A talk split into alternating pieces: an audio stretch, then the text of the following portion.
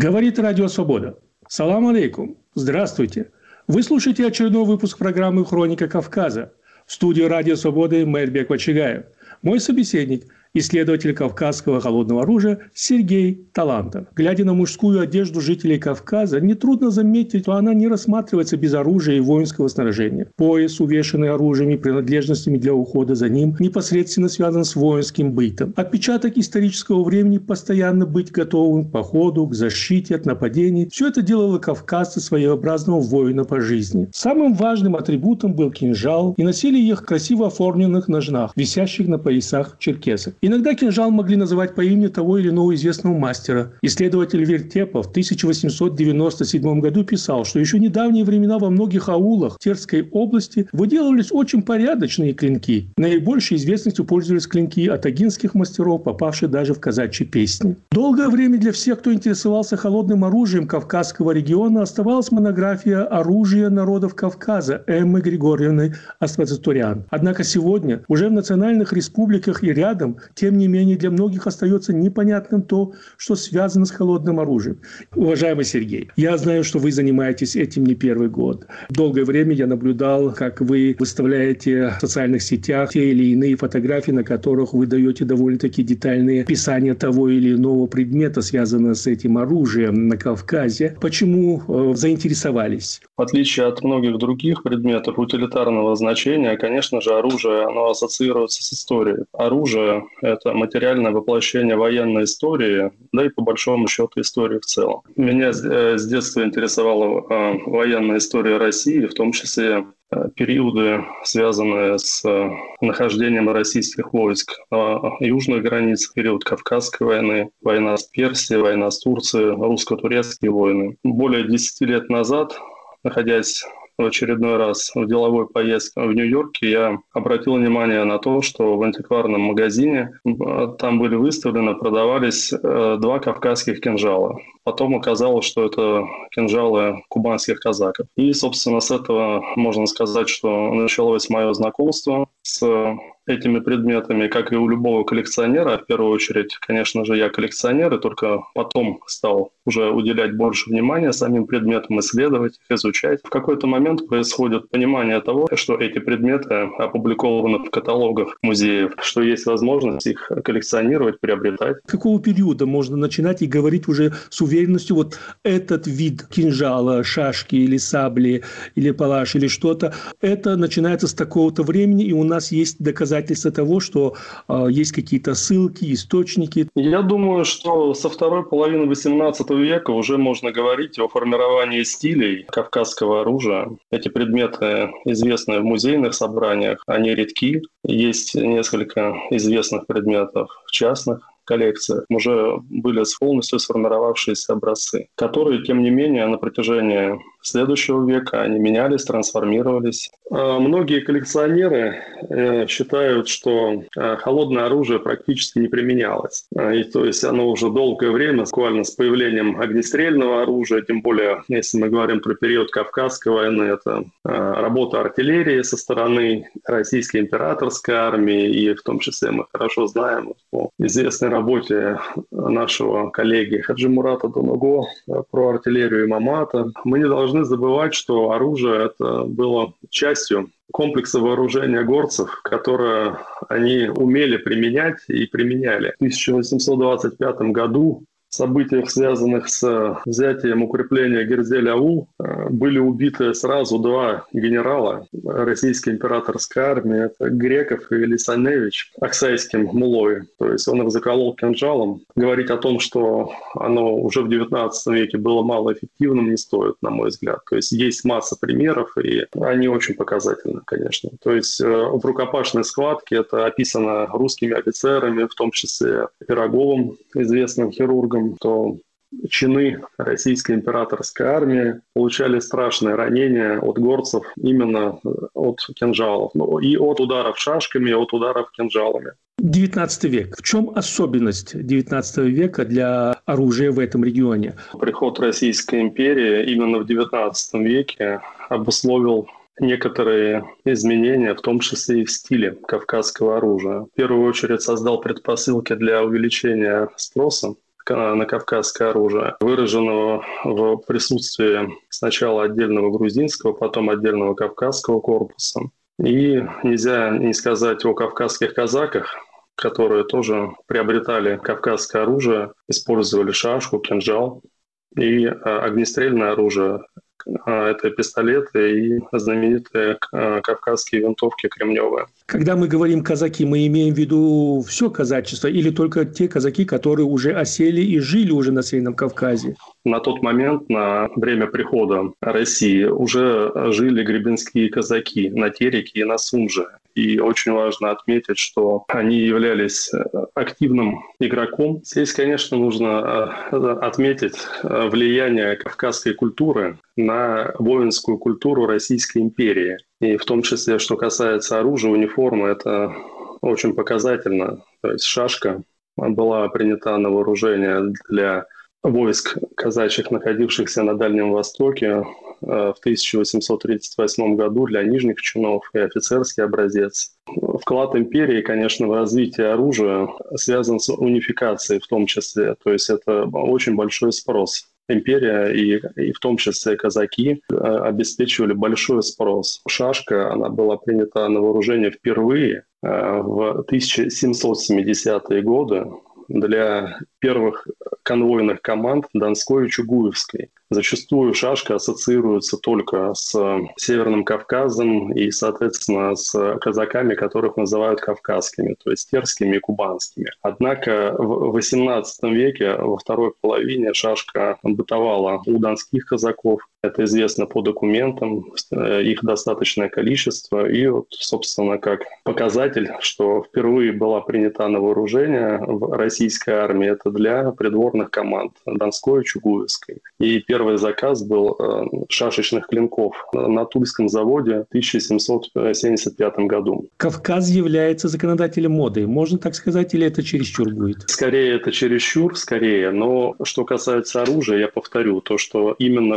шашкой были вооружены все казачьи войска. Шашка, как мы понимаем, это оружие кавказское. Первая фиксация ее на данный момент известна. Второй половине 17 века в Грузии. В грузинской рукописи Растамиане изображены воины, конные воины, и у них прорисованы на этих миниатюрах шашки. Ее достаточно хорошо видно, и это именно она, без сомнения. И э, была проведена работа в виде исследования фресок в Западной Грузии, в Сванете, в Эмерете, и были обнаружены изображения шашки в комплексе с кривыми персидскими кинжалами на стенах э, небольших церквей в Западной Грузии, в ее горной части в основном. Это Э, несколько изменило предыдущие представления, которые бытовали долгое время о том, что шашка впервые появилась в Черкесии. Были обнаружены фрески в Западной Грузии, на которых изображены ктиторы. Это феодалы, которые дали деньги на строительство этих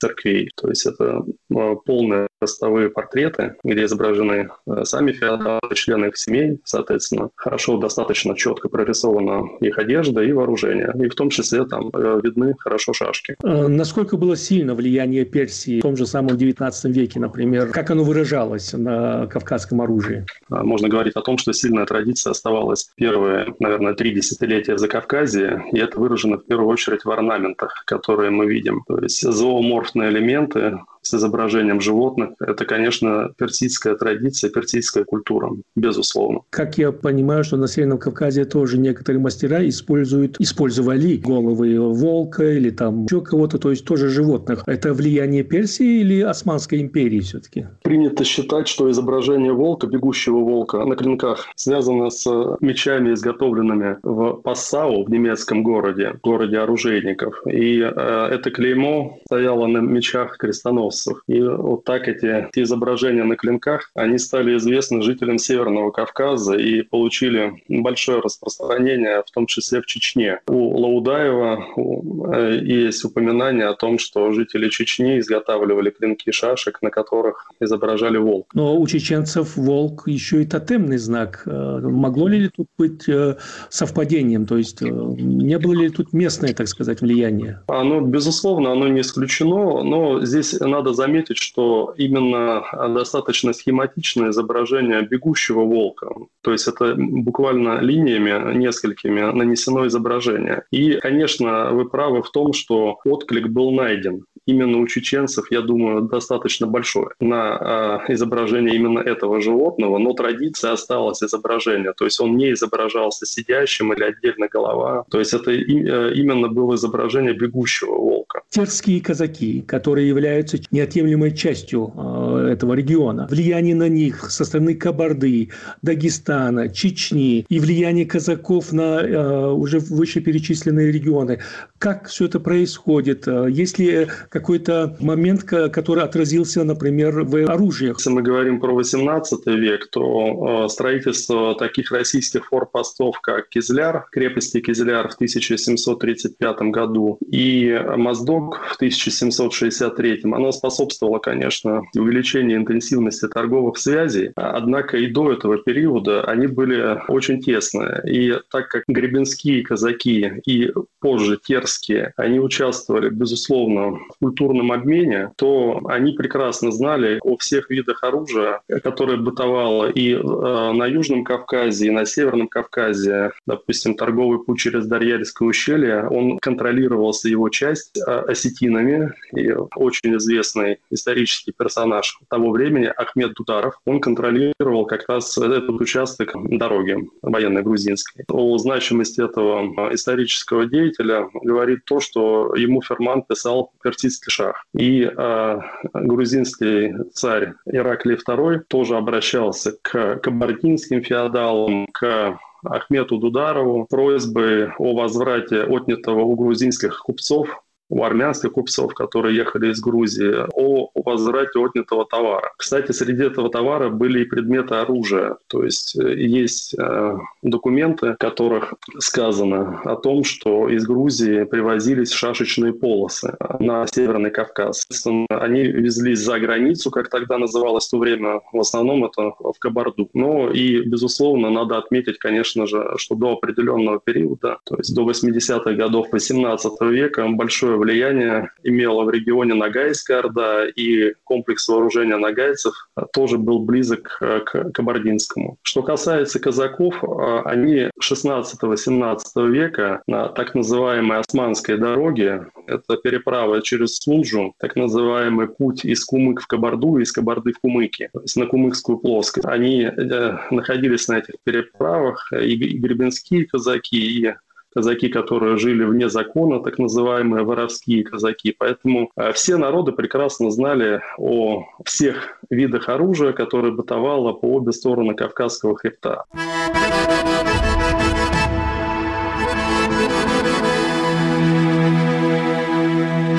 Студии «Радио Свободы» Майербек Вачигаев. Мой собеседник – исследователь кавказского холодного оружия Сергей Талантов.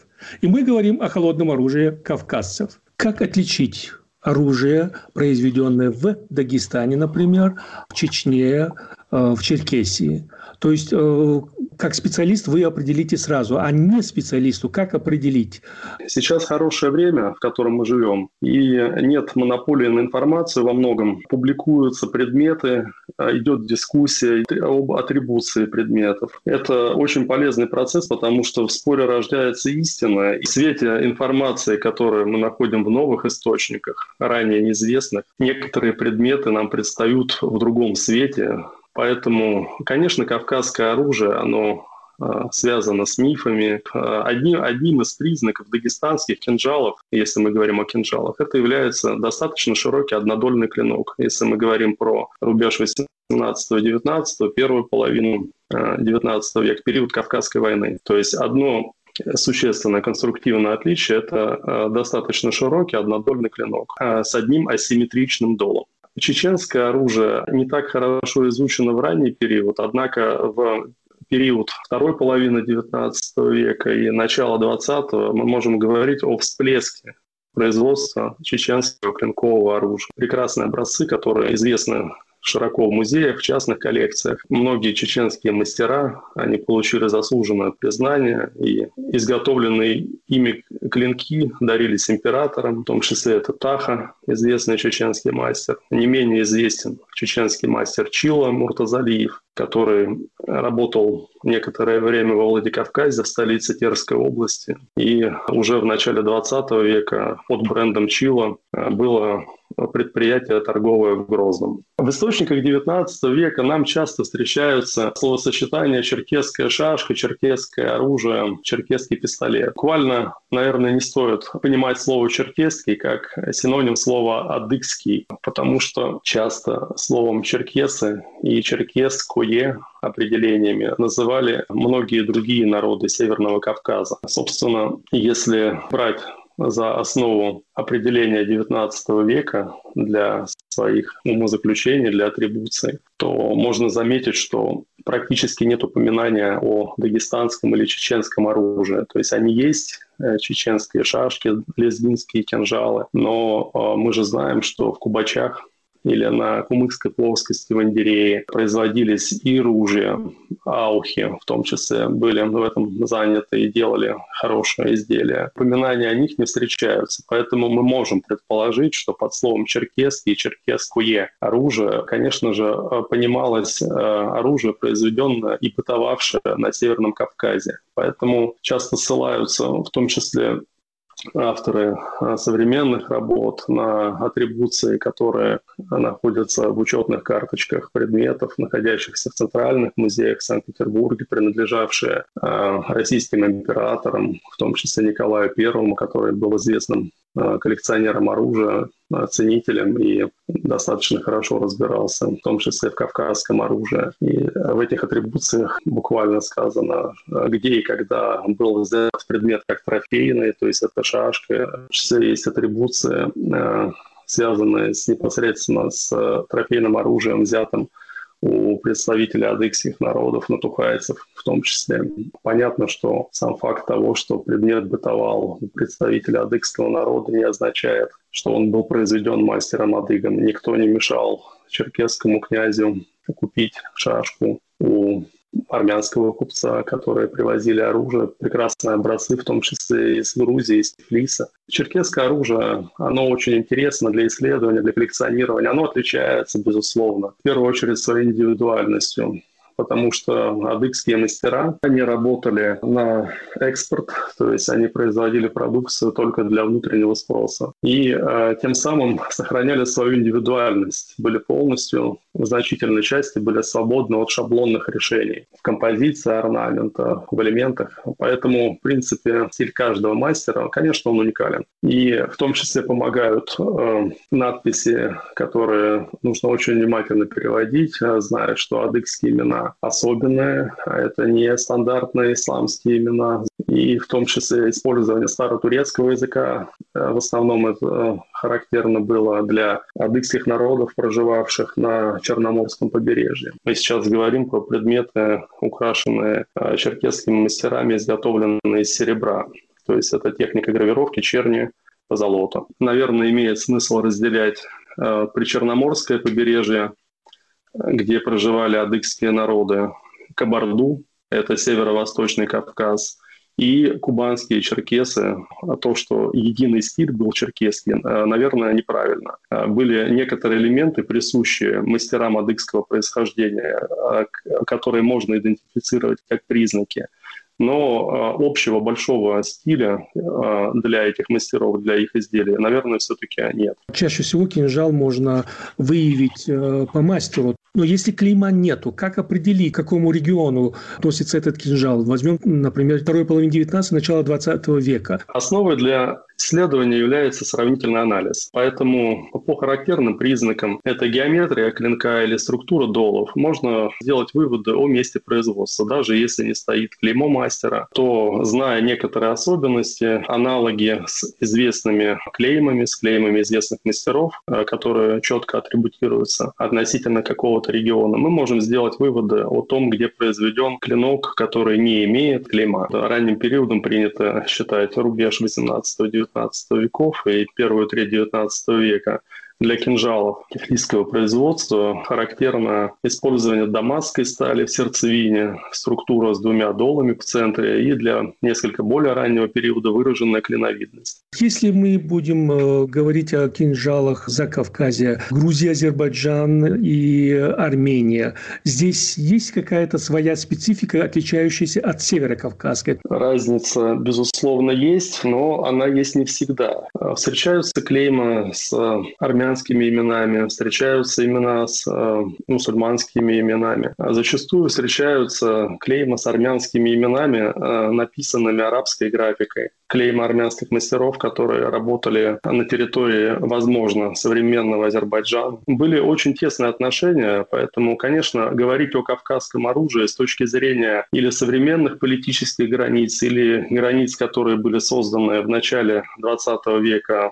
при э, крушении Российской империи, возникновении э, национальных республик. Наверное, это не совсем объективно, поэтому э, есть, безусловно, отличия, допустим, от а, клинков, изготовленных в Западной Грузии, в Черноморском регионе. Это кинжал аджара гурийского типа, это широкие клинки с характерной структурой долов. Зачастую использовалась дамасская сталь, то есть э, в центральной части клинка, в сердцевине, мы видим рисунок Дамаска. И надо заметить, что кинжалы аджара гурийского производства, они были распространены и на территории Османской империи. То есть это при Черноморье, Трабзон, Малая Азия. Ими пользовались использовались лазы, греки, встречаются клинки с греческими надписями. Что касается Грузии, то даже в пределах самой Грузии в разных регионах оружие было достаточно разным. То есть мы можем выделить западно-грузинское оружие абсолютно уникальными образцами, не похожими на другие являются так называемые палаши или шашки с юбкой, которые в последнее время по-грузински называются кабиани, потому что они имеют абсолютно не похожую на другие длинноклинковые предметы Закавказья, рукояти, особый наклон хвостовика и оформление ножен. А что касается оружия хипсуров, его тоже можно отдельно выделить. То есть горцы северо-восточной Грузии, конечно, они были достаточно тесно связаны с оружием, в том числе произведенным и в Чечне. Поэтому э, на основе анализа э, находок, можно сказать, полевых, их назвать полевыми находками, можно сказать, что у Тушин, у Бацби, у Хевсуров, у э, Мтиулов было распространено оружие, в том числе и чеченского производства. Во Владикавказе, так как это была столица Терской области, огромное количество мастеров, там работало разных национальностей, том числе это дагестанские мастера. То есть мы сейчас говорим про э, период конца XIX века, это самый конец 80-х, 90-е годы и, собственно, начало 20 века, э, первые два десятилетия. То есть надо отметить, э, безусловно, э, таких мастеров, как Гузунов, Мудунов, Осман Амаров. В основном это лакские мастера, которые приезжали во Владикавказ и открывали там свои производства, свои артели. Они их называли оружейная фабрика Османа Амарова или оружейная фабрика Гузуна Гузунова. И они являлись поставщиками кавказских казачьих войск, в том числе Терского. Поэтому огромное количество а, оружия казаков, и не только казаков, офицеров драгунских полков, которые служили на Кавказе, в том числе а, Нижегородского, Северского, Тверского, они были вооружены шашками, изготовленными на Кавказе, то есть это шашки, украшенные серебром. Когда мы говорим о детях, имеет право носить кинжал, с какого времени можно говорить о том, что э, ребенок на Кавказе мог уже выходить с кинжалом? Существуют некоторые мифы, которые выражены в пересказе обычаев, но зачастую источники этих обычаев, они тоже да, спорные и не передают полную картину для всего народа. Если мы говорим про ранний период, э, рубеж 18-19, первая половина 19 э, века, то, пожалуй, не так много упоминаний о детском оружии. Но э, что касается использования оружия детьми, и в том числе у войнахов, сохранились интересные воспоминания русских офицеров, в том числе Э, полковника Зисермана о том, что он наблюдал следующую картину. Чеченские мальчики, молодые люди то есть буквально, как он писал, если я правильно помню, 9-10 лет, соревновались в стрельбе в серебряный рубль. Поэтому говорить о том, что у детей не было права пользоваться оружием, есть этнографы, которые настаивают на этом, но, однако, есть свидетельства, и этим свидетельствам не верить нельзя, об использовании и оружия, и холодного, огнестрельного, и самое главное о том, что детей учили им пользоваться. И, соответственно, даже в детском возрасте Горец э, достаточно хорошо уже владел оружием, становясь мужчиной, он уже был специалистом по использованию этих предметов. Для богатых слоев, которые были во всех феодальных обществах и уже при Российской империи, э, э, конечно, люди заказывали своим детям оружие, что, собственно, подтверждают и фотографии рубежа 19-20 веков. То есть мы видим детские кинжалы на фотографиях у осетин, мы видим детские кинжалы. Детские — это у детей, наверное, возраста до 10 лет. И в Закавказье тоже были распространены детские кинжалы, поэтому часто приходится слышать про то, что на Северном Кавказе, особенно у войнахов, мальчику, подростку до инициации, до того, как он становился мужчиной и принимался в мужское общество, было запрещено носить кинжалы, специальных кинжалов не делали. Но, собственно, как я уже сказал, встречаются э, фотографии. Э, здесь имеет смысл, конечно, сказать, что э, влияла светская традиция, поэтому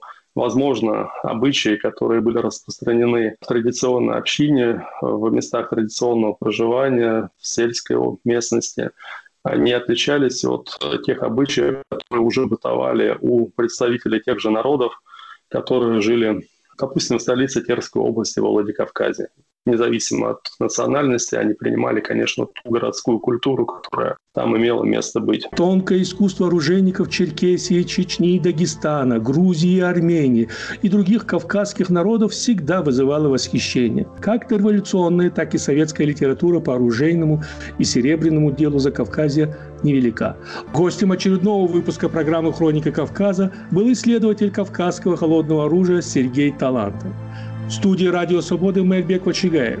Мы беседовали об историческом оружии на Кавказе, кинжалы, сабли, шашки и о мифах и о реальностях, связанных с этим.